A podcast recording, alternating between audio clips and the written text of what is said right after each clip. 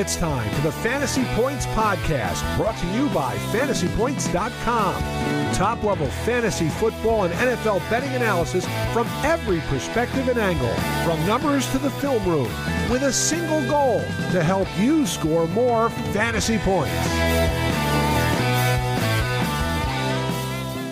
Welcome into another episode of the Take Talk podcast. I'm your host, Brett Whitefield, and I'm with my co host, Stephen O'Rourke. Steve, good morning to you, sir. How are you? Good morning. I am doing pretty good. We um, buried my grandma yesterday, which was a weird, you know, it was a weird reality of like happy but sad because she was 93. So Yeah. it was nice because I got to see a lot of my extended family that I don't get to see very often, and we all kind of drank and enjoyed it. So it was um, it was a nice time. It was nice, but it's good to be back.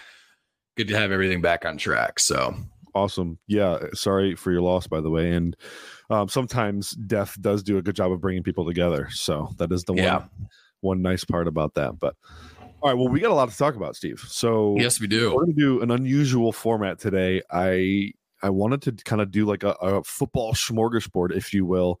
There's a few topics I really wanted to get into, and then at the end we'll sort of do like a Week 13 roundup. I specifically want to talk AFC South. Yeah, that division has turned into a, a bloodbath, like yeah. like a total a total war. But um, anyways, let's uh let's start.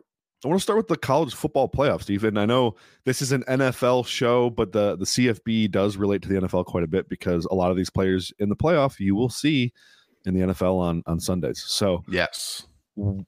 gut reaction. What did you think of the selection committee's decision?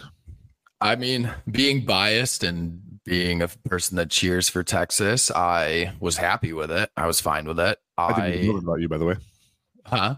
I didn't even know that about you. Yeah, it's not like super heavy fandom because I have no relation to Texas whatsoever. I just was like 10 and, and like Vince Young and off we went. But, um, but I understand both sides. And so I was fine with it. I understand the whole goal of the college football playoff is to get the four best teams. And I understand the argument behind Ohio State and how, like, yes, they, you know, back when they had Cord, uh, Cardale Jones.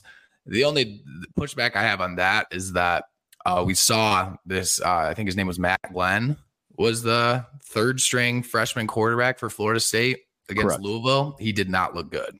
He did not look good. And I think off of that, there's not really a world where you can say that Florida State is a top four team with him at the helm. And that sounds like that's who would be leading them through the playoffs. And so it's unfortunate and it sucks because, you know, it's been a while since Florida State's been good. And I understand the fans were excited and all that. But the whole goal of this is to get the four best teams. And I think with Matt Glenn at quarterback, Florida State's not one of the four best teams. And it sucks to say it. it you hate to have to be that blunt and have to, you know, Yeah.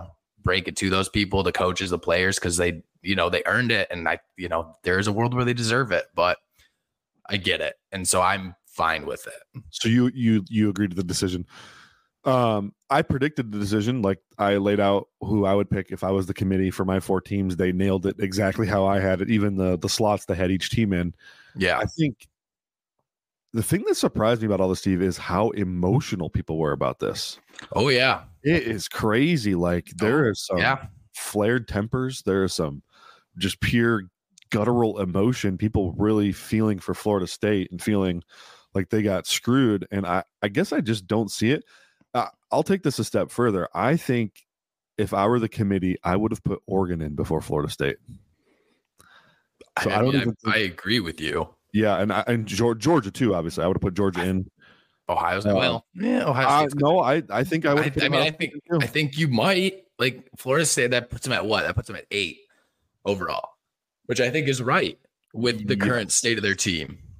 And the, again, it's not their fault. It's it could have happened to arguably any team that was going through the playoff. It could have happened to anyone. It just and it sucks that it's an injury that keeps you out. But hey, listen, it's an entertainment uh, thing, and this is all for Yeah. entertainment value. And it, they have a, a duty to put the four best teams in. I agree. And you empirically have to say that Florida State is not one of the best four teams.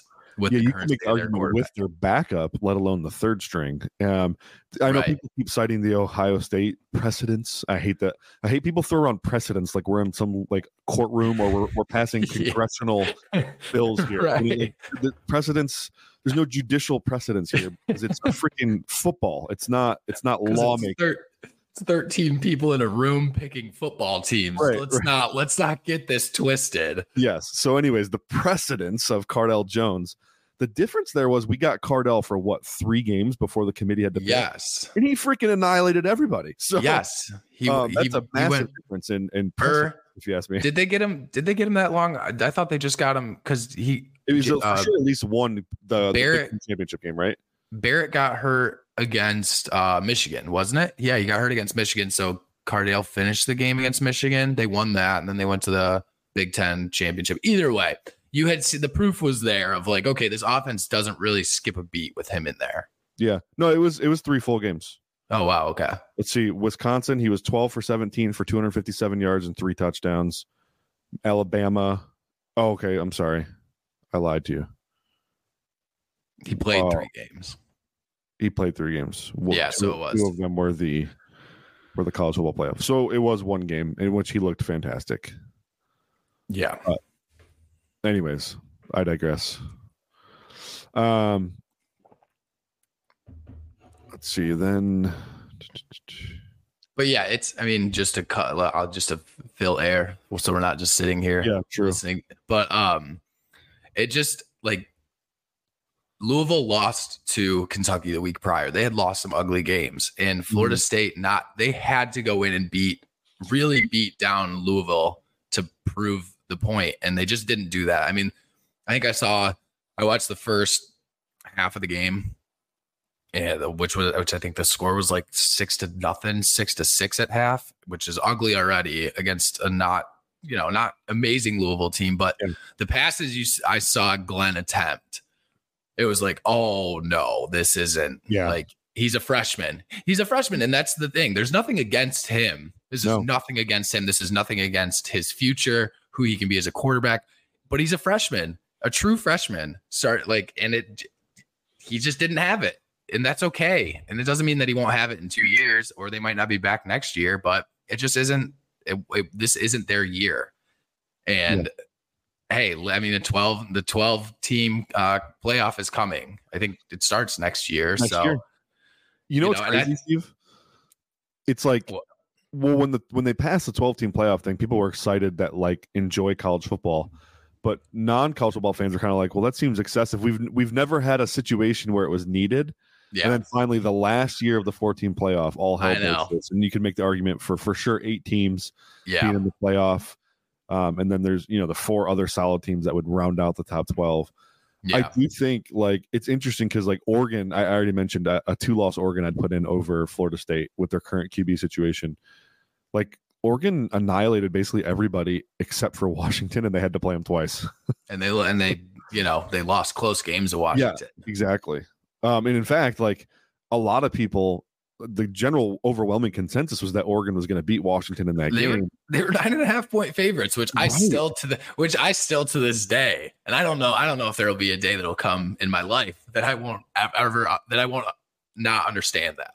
Yeah. I didn't get it when it came out, didn't understand it while the game was playing. I don't know how like that was one where it was like what like I think I mean it had people questioning a lot of things where it's like what does Vegas know?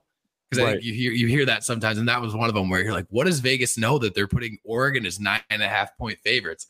And then you watch the game and you're like, oh, maybe they just didn't know anything. And it was Yeah. and Washington's actually legit. I think because every I think that was the big thing is a lot of people were kind of waiting for the wheels to fall off with Penix and with Washington in general. Yep. And it just never happened because he's a good player. They're a good team. They're well rounded hmm. on offense. Their offensive versatility is insane because they have so good. weapons with Odunze and McMillan. They can hit you from a lot of angles throwing the ball, and then they they also can grind it out on the run game. They remind me of Michigan, like offensively Michigan style, but they have premium pass catchers where Michigan does not. Right. Uh, Right. so that's that's interesting. But all right. Anyways, let's move on. I wanted to hit Zach Wilson discussion, Steve. So I don't know if you heard, but there was rumors like Monday afternoonish. It came out that um, he wasn't too comfortable with the idea of coming back on the field to start Yeah. a football game for the Jets. Now that's Yeah, been shot down a hundred times now by the Jets organization and because everyone taking, you know, oh no, Zach, you know, he's hundred percent committed. He's he's in it to win it, yada yada. And we haven't heard from Zach yet, ironically. But either way, let's just for argument's sake, let's play a hypothetical game. Let's say Zach Wilson was indeed uncomfortable with starting another game. It in a way, is he vindicated for that sentiment? I, Not think getting so. into the psychology of it. I'm a firm believer in when, when you're on a team, you do whatever you're asked to do to help win. yes, That's true. I'm not saying it would be a good thing. I just think, in a way, with, with where the Jets are as an organization, their inability to protect their quarterbacks with an offensive line that can do anything, and the tug and pull for Zach Wilson of you're a starter, you're not a starter, you're a starter, we're trading for a Hall of Famer, you're a starter because he's Yeah. hurt. Now you're not a starter. Now you're a starter. It's like, I- I- mean, do you can you blame the guy if he's just like, you know what? No, no, I'm not doing that. I'm not going out there with that offensive line. I'm not. I'm just not doing it. I can't. You can't blame him. Blame him at all because I think he's also thinking about his longevity in the NFL and his career in the NFL. And unfortunately, the longer he steps out on the field, and I, we, I'm not. I don't think it's today's the day to get into. You know, is Zach Wilson a starter, future starter in the NFL? That it'd probably be a quick conversation, but he still has to think about himself a little bit, and that's it's just not productive for him to put himself out there and play on that offense behind that offensive line with the weapons that they don't have at receiver and you know com- continue to put out tape that he has to justify later when free agency comes around because i'm pretty sure the jets and them are oh, not Yeah. i'm pretty sure the ship has sailed and he's going somewhere else Yes. but you're going to have to answer for the film when it comes time to get signed by another team. And I think in his head, it's like the more I put out and have to play behind this garbage offensive line, and you know, I don't, who knows what's going on in his head and where he's putting blame and all that. I can't, you know, I can't speak to that. I don't think any of us can, but he's got to, I get it. He's got to think for himself. And I think that he is vindicated because they're going to keep trotting out people and you know they're it's going to be not even replacement level guys and they're not going to be good that's just it, it we've seen it it the proof is in the pudding. It's we're 13 weeks in now. I think we know what's coming. And so i agree with you on i agree with you that like yeah zach wilson you know if it's me i'm you know the way i was raised the way the way i think is like yeah you if you get the opportunity you go out there and play and you make the most of it and control what you can control. But at the same time, hey, he's got a career to think about. And I don't think he Yeah. wants to retire at age 23, um, forcefully retire at age 23. And so he's got to think about himself a little bit. So I get it. If it is true that he said that he Yeah, was yeah. like, no thanks, no thank you, actually, someone else can do it. Um, I think he's, I think he is vindicated and he has a point to do it. Yeah, so the the tape is definitely a huge part of this, right? Like he's already put out plenty of bad tape. Yeah. So, um, I imagine he he understands that as well and, and knows that that could greatly impact him in moving forward. Now, I kind of think maybe it it doesn't matter as much as people realize because it, the tape has been so bad. I think he's going to get some type of backup Right. contract, come come compete in camp kind of contract. yeah. it's a Trubisky situation where maybe you know he's the he, he was the number two overall pick, so he's gonna have a chance. he'll have a chance. He, he will like And- the NFL does not let those guys go away gracefully. Right, right. So uh, there's that aspect, but the the injury thing is huge to me because the Jets are giving up like a 41% pressure rate on the year, Yeah. which is insane. And that is with modest time to throw and time to pressure numbers too, or time to sorry, time to throw numbers. There's like 12 quarterbacks who have a higher time to throw than Wilson. Yeah, So like it's not even like he's holding the ball forever like we're used to him doing. He's Right. actually been kind of a little bit more diligent about getting that ball out. The time to pressure number is like 2.4 seconds, which is lightning fast, by the way. yeah, And that's uh that's insane. they're, they're giving up a lot of pressure and they're giving it up fast. He just has nowhere to go with the football, so there's an injury concern there as well, and this just a reality of like you can't do much when you're under pressure that often. It's just really Yeah. hard to get something going.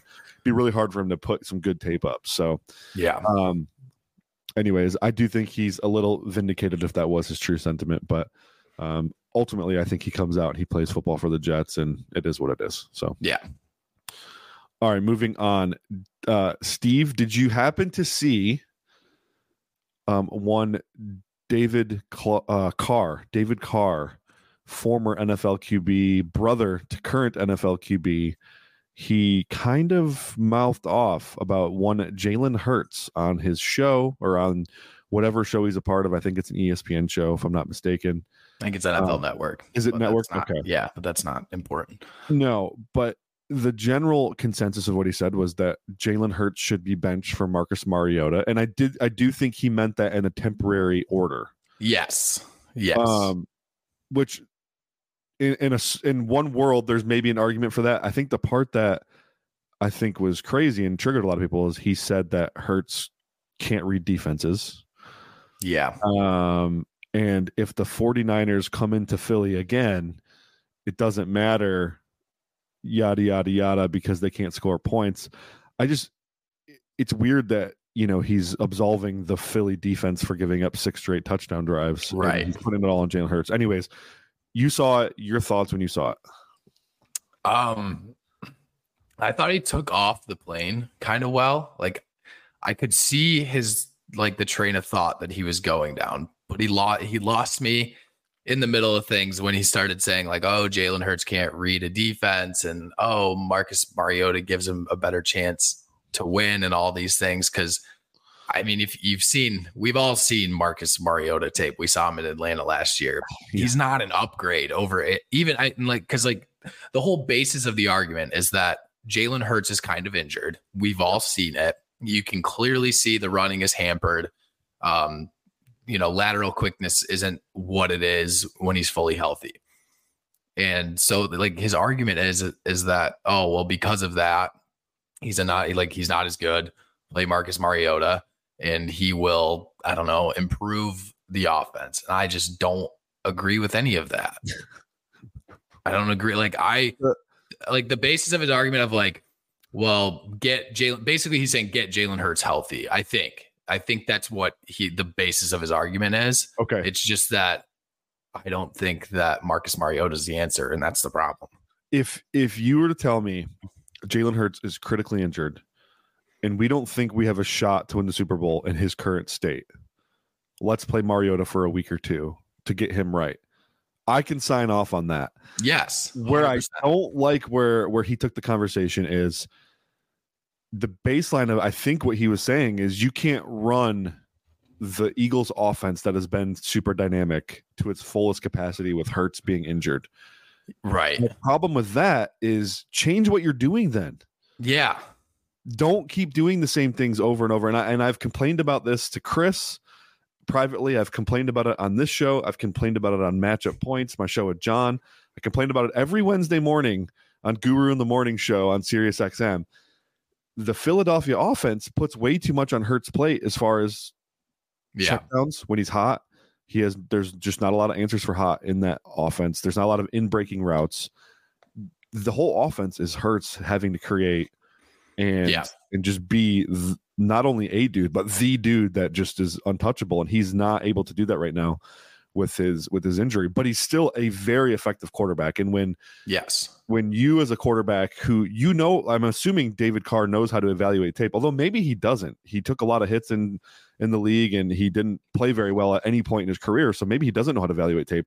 But anyone that knows football can watch jalen hurts and find hundreds of examples of him reading through progressions this is not an issue that he has this is it's so crazy to me that's even being discussed because there are plenty of quarterbacks in the league that have that issue jalen hurts is not one of them so Well, I, then- just need well, the, the whole discussion To imply that like, oh, he can't read an offense. Get Mariota in there because oh god thank you he because Yeah. he can better.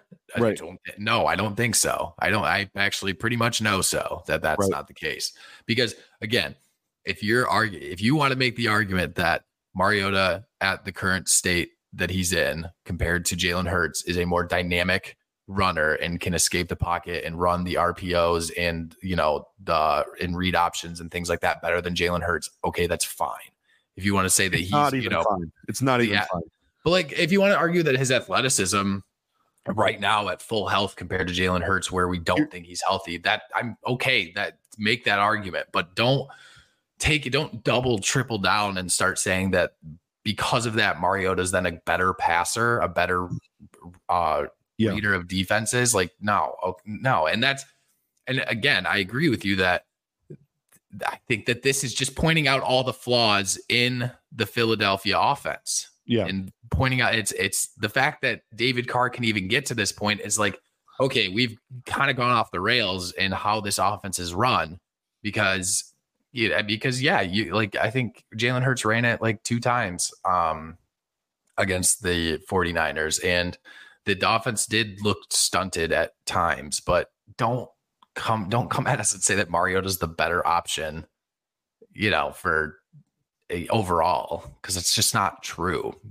Jalen Hurts is a bet. Like if you want to, if you want to take out the read option stuff, if you want to take Yeah. out the stuff that gets Jalen Hurts on the move with like actually running the ball, that I think the offense would be fine. I think if you just Right. stunted, you know, stunted his responsibilities a little bit for now until he gets fully healthy, and you know Call some actual passing concepts. How about that?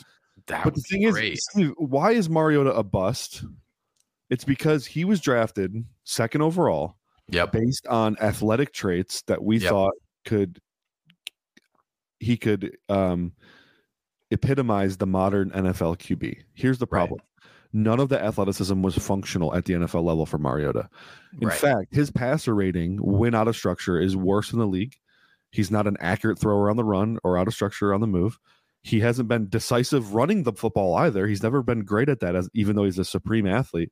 Yeah. So even all of those athletic traits you would be hoping to capture by bringing Mariota on the field, you're not going to get them because he's never been good at it at the NFL level.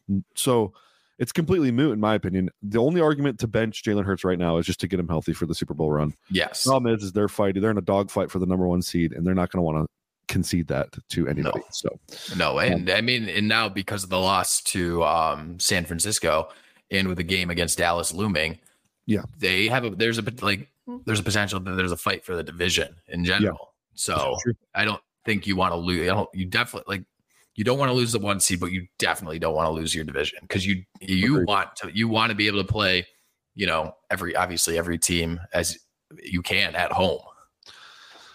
yeah, it's funny because uh, as a Detroit, uh, someone who lives in Detroit, Detroit fans have been rooting against Philly all year because the one Yeah. seed.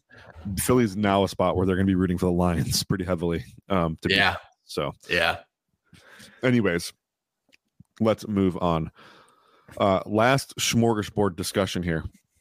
Bruce Irvin, Lions edge rusher, recently signed. He's 36 years old. yep, Got hit with a roughing the passer penalty the other day, and it was, uh, you know, cited under the body weight rule. yep. I tweeted on uh, on X. Sorry, I xed that I don't know how that was a roughing the passer penalty, and I was met with quite negative ire. Yeah, I received some some crazy DMs. Some of the replies weren't too savory themselves. I was accused of being a Lions homer, and that's why I didn't understand why it was a penalty. And I just want to say to all those people, you're not smart. um, if you actually objectively watch the play, you can understand why that should not have been a roughing the passer penalty. I'll read you the rule word for word, okay? And this is part of the issue with the NFL rulebook, by the way, is it is purposely subjective yes. because they don't want to hold the referees accountable. It is purposely subjective. I'm going to read this Yes. rule to you.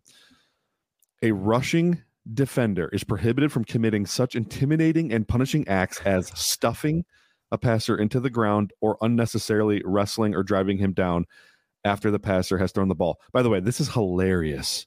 Such intimidating acts. I know that that made me actually that made me laugh. This is freaking football, guys. Yeah. What? Uh, okay, cool. All right. Even if the rusher makes his initial contact with the passer within one step, uh, within the one step limitation provided for in A above, when tackling a passer who is in a defenseless posture, a defensive player must not unnecessarily or violently throw him down or land on top of him with all or most of the, the defender's weight. Instead, the defensive player must strive to fall to the side of the quarterback's body or to brace his fall with his arms to avoid landing on the quarterback with his body weight. Now, if you watch that play objectively, Steve, what you will find is when Derek Carr. It's funny, both the Carr brothers are are subject to conversation this morning. I know. wonder, wonder why. Um, when Derek Carr th- throws that ball, he's getting hit as he th- throws by Bruce Irvin. Derek Carr's feet come off of the ground. Yes. And if you understand physics, if you like imagine trying to tackle a guy who's not on the ground, Right. what's going to happen to you? You're going to fall like a freaking brick thrown off the building. Like Right. Derek Derek Carr is the one who put himself in risk.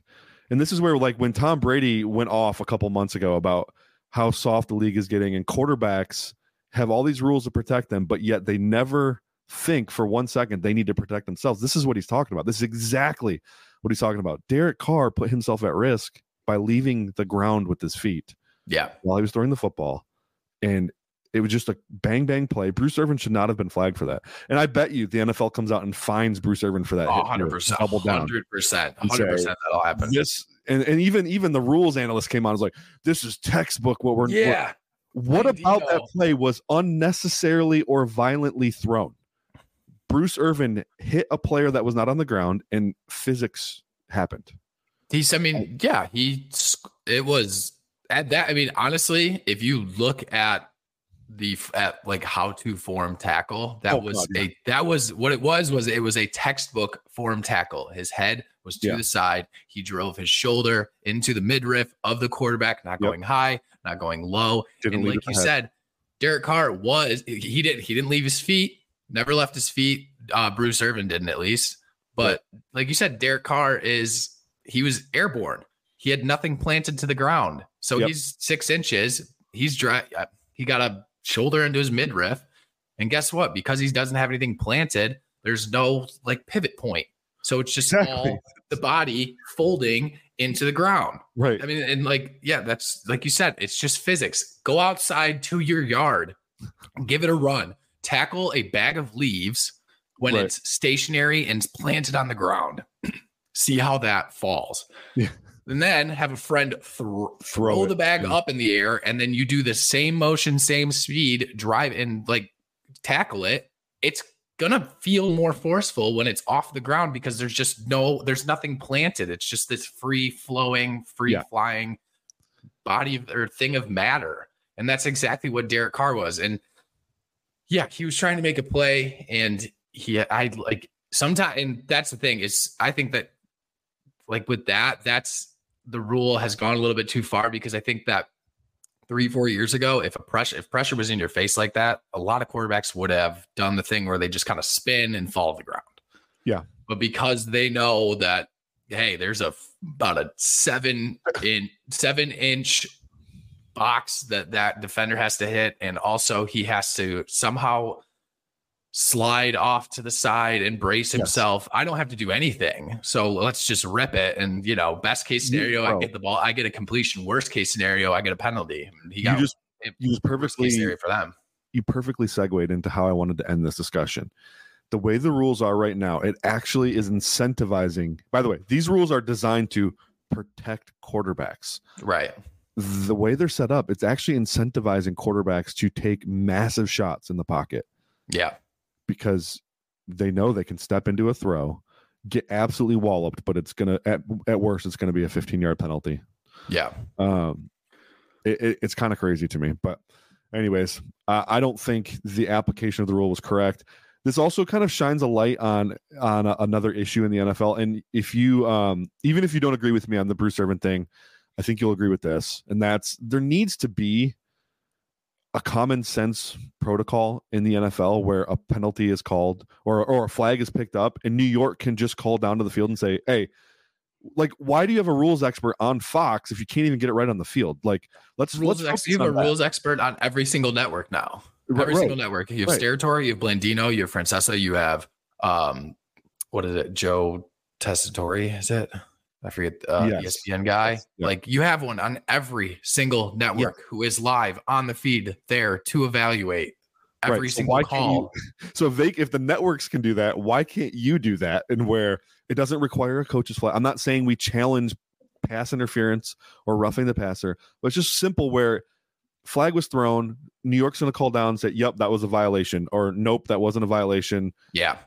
and then make your decision that way. Right now, there's it's there's absolute it's so subjective, and we live in a technological era, Steve. There's no reason the officiating should be this bad, and and that was by the way, the Lions game was one of the cleaner games of the week. It if you was. watched football this weekend, you wanted to throw yourself off a freaking bridge for how bad the officiating was. What was It the was- other one? Um, well, there was a game that was just disa- a disaster.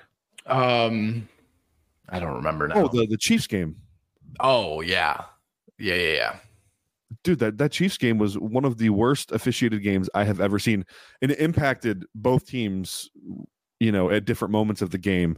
Down the stretch, though, the Chiefs like the out of bounds play where they stopped Yep. the clock on that. Like the Chiefs should have had a rolling clock right there.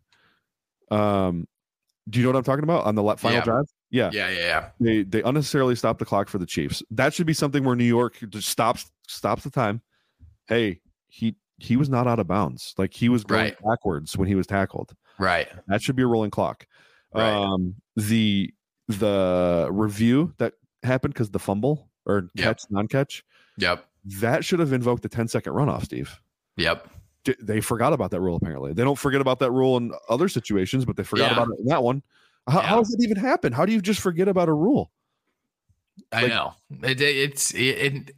I like again. I don't know if it's the scrutinizing is at an all time high, but like this season in general feels like it's been the most like And we say this every bad year, calls. We do. We this do. I, is the worst, but it is getting but I, progressively I think it is the worst. Like Yeah. I definitively think it is the worst. Yeah. And I think a big part of it is holy cow. One, I like, and I don't want. I don't really don't want to get into a ref discussion, but I like. It's a lot of old guys. They need to get some youth in there, and they need to ha- have some semblance of like I don't know training and things because like the that's the I mean it is it's Training? it's the big the I don't know. It's the big thing that it's talked about. They're all it's a lot of old guys. It's a lot of like they work half the year. They don't work a full time job for this. business professionals. Most of these guys are lawyers and doctors, Right. And they're Like- they're they're it's a hobby for them. Exactly. And you're all and they're making the calls on the biggest stage of sports, arguably outside of the World Cup. a full time officiating crew, Steve. How is this a thing? I don't know. You have a, you are a multi-billion dollar organization and you Right. pay I mean they pay them really well. They like those guys make really good money, but they also work for half the year and then they go and do everything else the rest of the week, the rest of the year. I've heard some old heads on talk radio or whatever talk about why the NFL doesn't have full time staff, and the argument is they because it's a shorter, it's only an 18 week season. They feel like they'd Yeah. be overpaying. Oh good oh god. I don't know what Wow. officials make in the NFL. The the problem is is the NFL is a year long endeavor at this point. You can send those refs to rookie mini camp.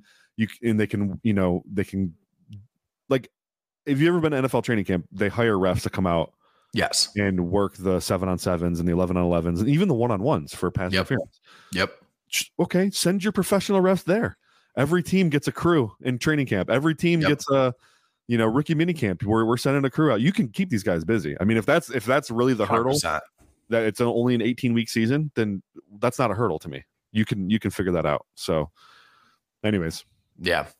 I didn't want to get into the ref discussion specifically, but it, Well, it led there because inevitably that's it what- always does. Yeah. Yeah. That's the nature of it. um yeah and, and then also for the people who called me a homer on the bruce irvin thing the lions defense is one of the worst i've ever seen on third and long that was a third and long play there's a Yeah. chance that you know they convert that like nine out of ten times it happened to be the one they didn't of the day so whatever but uh all right let's uh let's finish that up we're gonna jump into a week 13 roundup as i mentioned pre uh early in the show um, just real quickly, Steve, I wanted to look at the chaos in the NFL after week 13 and specifically the AFC South because something crazy has happened that I, I it kind of snuck up on me.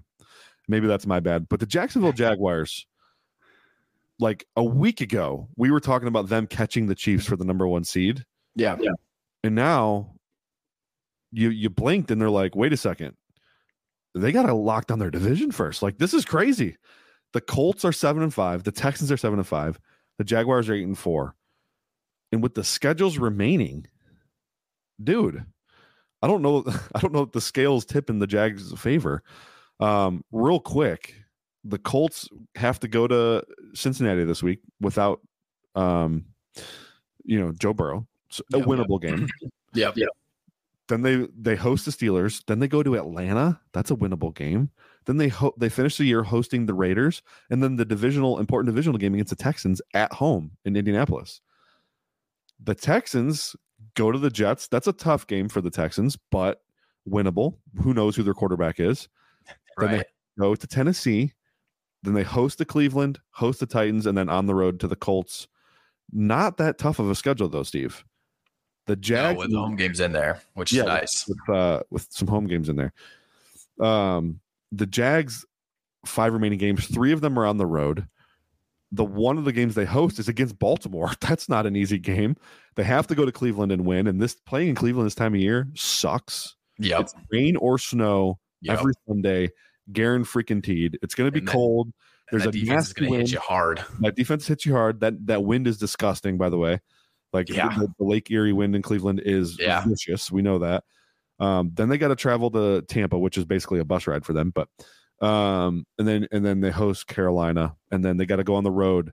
The last game of the season against the Titans. By the way, the Titans aren't even out of this for what it's worth, right? I mean, Right. they're pretty out of it, but they're not like Completely. I don't think we've buried them yet. If the, that's kind of what I'm trying to say. Yeah. What is, what is the record? Is it six and six, five and seven, Uh, five and seven, I believe. four and eight? Never mind, they are out of it. Or they okay, they're done. Oh yeah, because they lost. They lost this week in uh, yes. overtime. Um, but man, this looked like Jacksonville was competing for a one, and maybe they still are. Chiefs could fault Right. it for sure, but it's like their focus needs to not be on the one seed and more on like, hey, we just have to win games and win this division. You know? right. Well, now it's not even about the Chiefs; it's about Baltimore. Well, true, true. You know, but either way, yes, the, what what looked like them walking away with a win against Cincinnati, and they'd be perfectly set up to kind of take control of that and be you know and be in control of their own destiny with a game with having to play Baltimore and everything. But now, yeah, it's kind of a fight, and Houston's coming quick, and obviously losing. I, so I'm not a doctor, but I have had the injury that Trevor Lawrence had when I was in high school. Yeah. Um, I was out a week, Oh. and, and I obviously it's different. By the way, I, I meant to mention that he's hurt now. Sorry. Yeah. So he, Trevor Lawrence got hurt. He got rolled up on. He separated the lig, or he kind of sprained the ligament that connects the tibia and the fibula. Which, first of all, the fact that he didn't tear his ACL or any other ligaments in there is actually pretty impressive. Like that's usually the first to go before you get to that ligament that connects those two. But if you do do it the way Trevor Lawrence did, again, I'm not a professional athlete. I am not an NFL player, but I did have the injury. I was out a week. I was good in a knee brace after that for I after a week off. So there's a world where Trevor Lawrence is only out a week at most, maybe even comes back this week if they're able to, you know, get him rehabbed a little bit. So I don't like this isn't a huge issue long term. His lateral quickness will be affected a little bit, I think, but we've Um, already seen that too with the knee. Remember? Right. And so uh, they're they're in a dogfight though, and it's not. I'm not really that worried about the offense overall. I think they've been moving it well. And what concerns me is that they got picked apart pretty heavily on defense against Cincinnati. By Jake Browning. Jake Browning looked really good, but um, Shockingly, yes, he did. Yes, he did. But that is what's more concerning to me is that their defense has that ability to show up for some games and then just have breakdowns in the on the back end. And it is. It's it's a lot of back end breakdowns between like linebackers and um the secondary. And that's what concerns me the most coming down the stretch is are they able to clean that stuff up or are they going to keep getting shredded for you know 25 plus points because that Yeah. puts a lot of strain on your offense Um, it, what's crazy is Josh Allen is arguably one of the biggest. Uh, well, he was already a good player, but he's Yeah. taking another step this year. We're like he's been so good this year even even in that game, Steve, he had like a sack and a half. He had another two hits on the quarterback. He had a couple TFLs in the run game. He Had an an interception A pass was- defended. Like that was the that was the worst that I, that was the most hilarious thing i've ever seen what like Ty, what are you thinking tyler boyd But anyway, yeah, he had a great game. Played really well. Yeah. It is funny too that the the Bengals started Jake Browning in that game and their two worst pass plays were Ja'Marr Chase throwing the ball and Tyler Boyd throwing the ball and you're like Yeah. I get though you you put those on the play sheet because you're like we're gonna probably need some extra oomph to move the Yeah. ball to there. Yeah. But no, Jake Brown's like, no, I got this. Like, why are we doing this crap with Tyler Boyd? But Right. uh, Where he yeah, gave, Josh, I mean, Josh Allen's ball. No, that dude is about to get paid. yes. Um, if the Jags don't want to afford it, I know a team in the Midwest who desperately needs a pass rusher Yeah. opposite Aidan Hutchinson. Just go get the man. Just especially now that Brinks truck it. yeah. Um, But I doubt they let that happen though. They're gonna. They're gonna. No, you can't. I don't think you can let Jo- you can't let a player of that caliber at that position walk. You The have- versatility is scary. yes, you need to think because you feel confident about him dropping into coverage and like you know not Mhm. having a it's it's a, a he plays similarly to TJ Watt where Yeah. you feel you feel really good about him dropping into space and it's not a complete and total like loss if you do that because that's you know we have that argument and we've had that argument over the years of Right. just different of different pass rushers where like teams will drop him into space and you're like why would you waste him in space just send him at the quarterback every single time but Jo- Josh Allen and TJ Watt are different animals and they And work Hutch, well you put Hutch in there too. Hutch as well. They Yeah. they are guys that work well in space and understand spacing of of, of like short route concepts and things like that. So they're able to be it. effective. The route diagnosing and recognition from those guys is different. Yes. a lot of times you drop a, a I call them fatties. You drop a fatty into space. They don't know, like they haven't studied what routes they might get hit with. They don't really know what they're tracking or what concept is. yeah.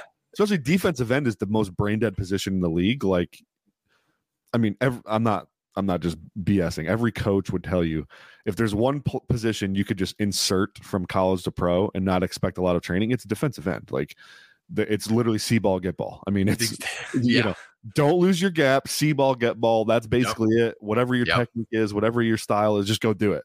Like Yep. it doesn't doesn't really matter. So um yeah, but for those guys, they, they definitely have a, a innate understanding of what offenses are trying to do, and that helps them in, in coverage for sure. Um Yeah.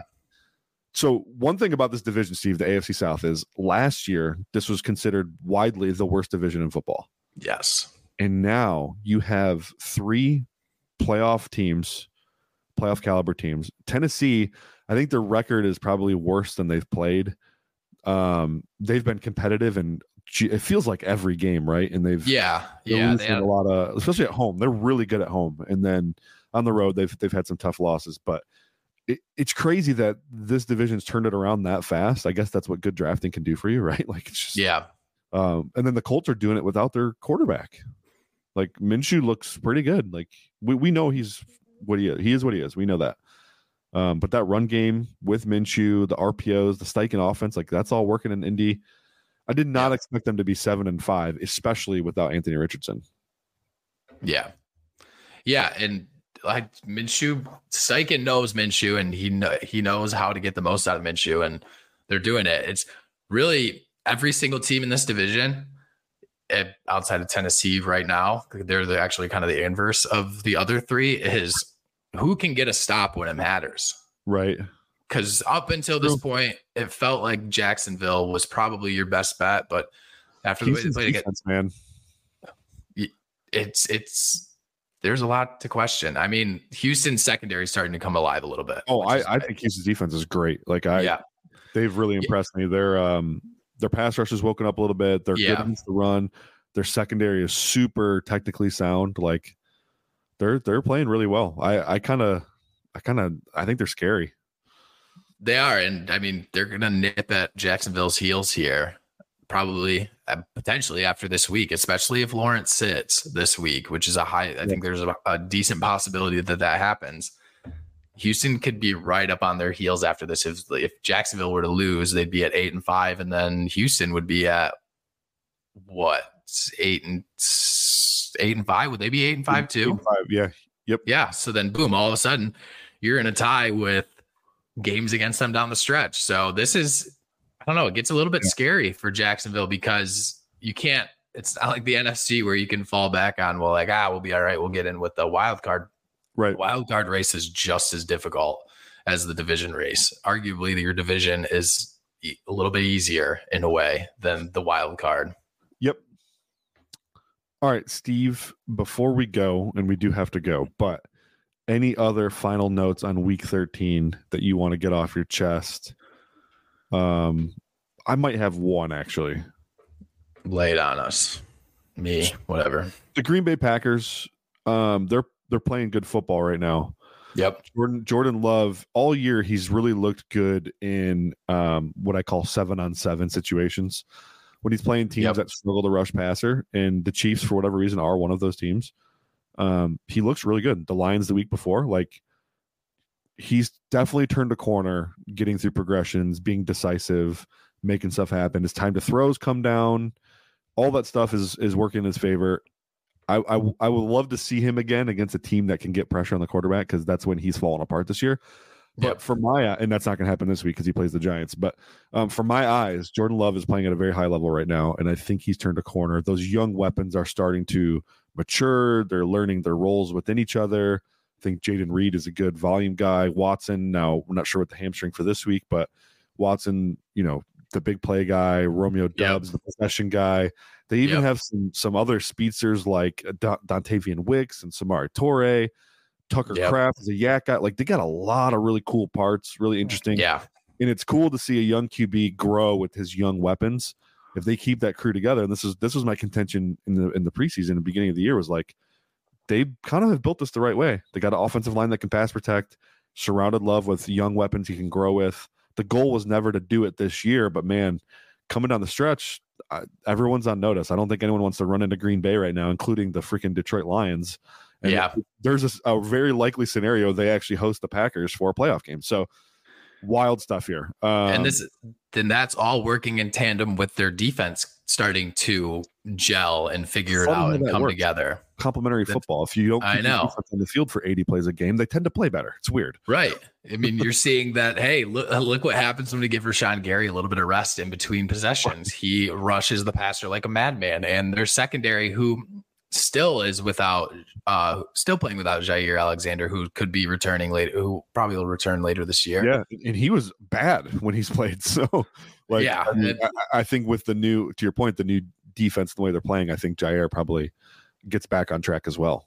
Yeah, but um, yeah, it's like Rush and Kenny Clark's coming alive, and Preston Smith has figured out how to work in space. It's just everything is kind of coming together for this team, and yeah, they're a they're a horrifying team to stare down in the playoffs, no matter who you are, because they are athletic and they match up well against almost any team in the in the upper tier of the playoffs right now. Yep. Bingo, bango. All right, are and, we? Are we and- and I don't think, yeah, and I don't think they have a hard schedule coming down the stretch either. I don't think it's that difficult. Uh, I think you're correct. I think So- they they have two division games left, right? Bears and Vikings. They win Yep. both those probably. Um. Anyways, all right, that's going to do it for us. Please head over to fantasypoints.com, data.fantasypoints.com. I'm not going to give you the whole spiel. There's good stuff there. Check out the new tools we released last week. They are awesome, and they've been semi, actually surprisingly predictive so far as well, which is what we were going for. So Yeah. check it out. Fantasypoints.com, data.fantasypoints.com. That is where all the money is at. Do and for that, I'm Brett Whitefield. This is Stephen O'Rourke. We are out.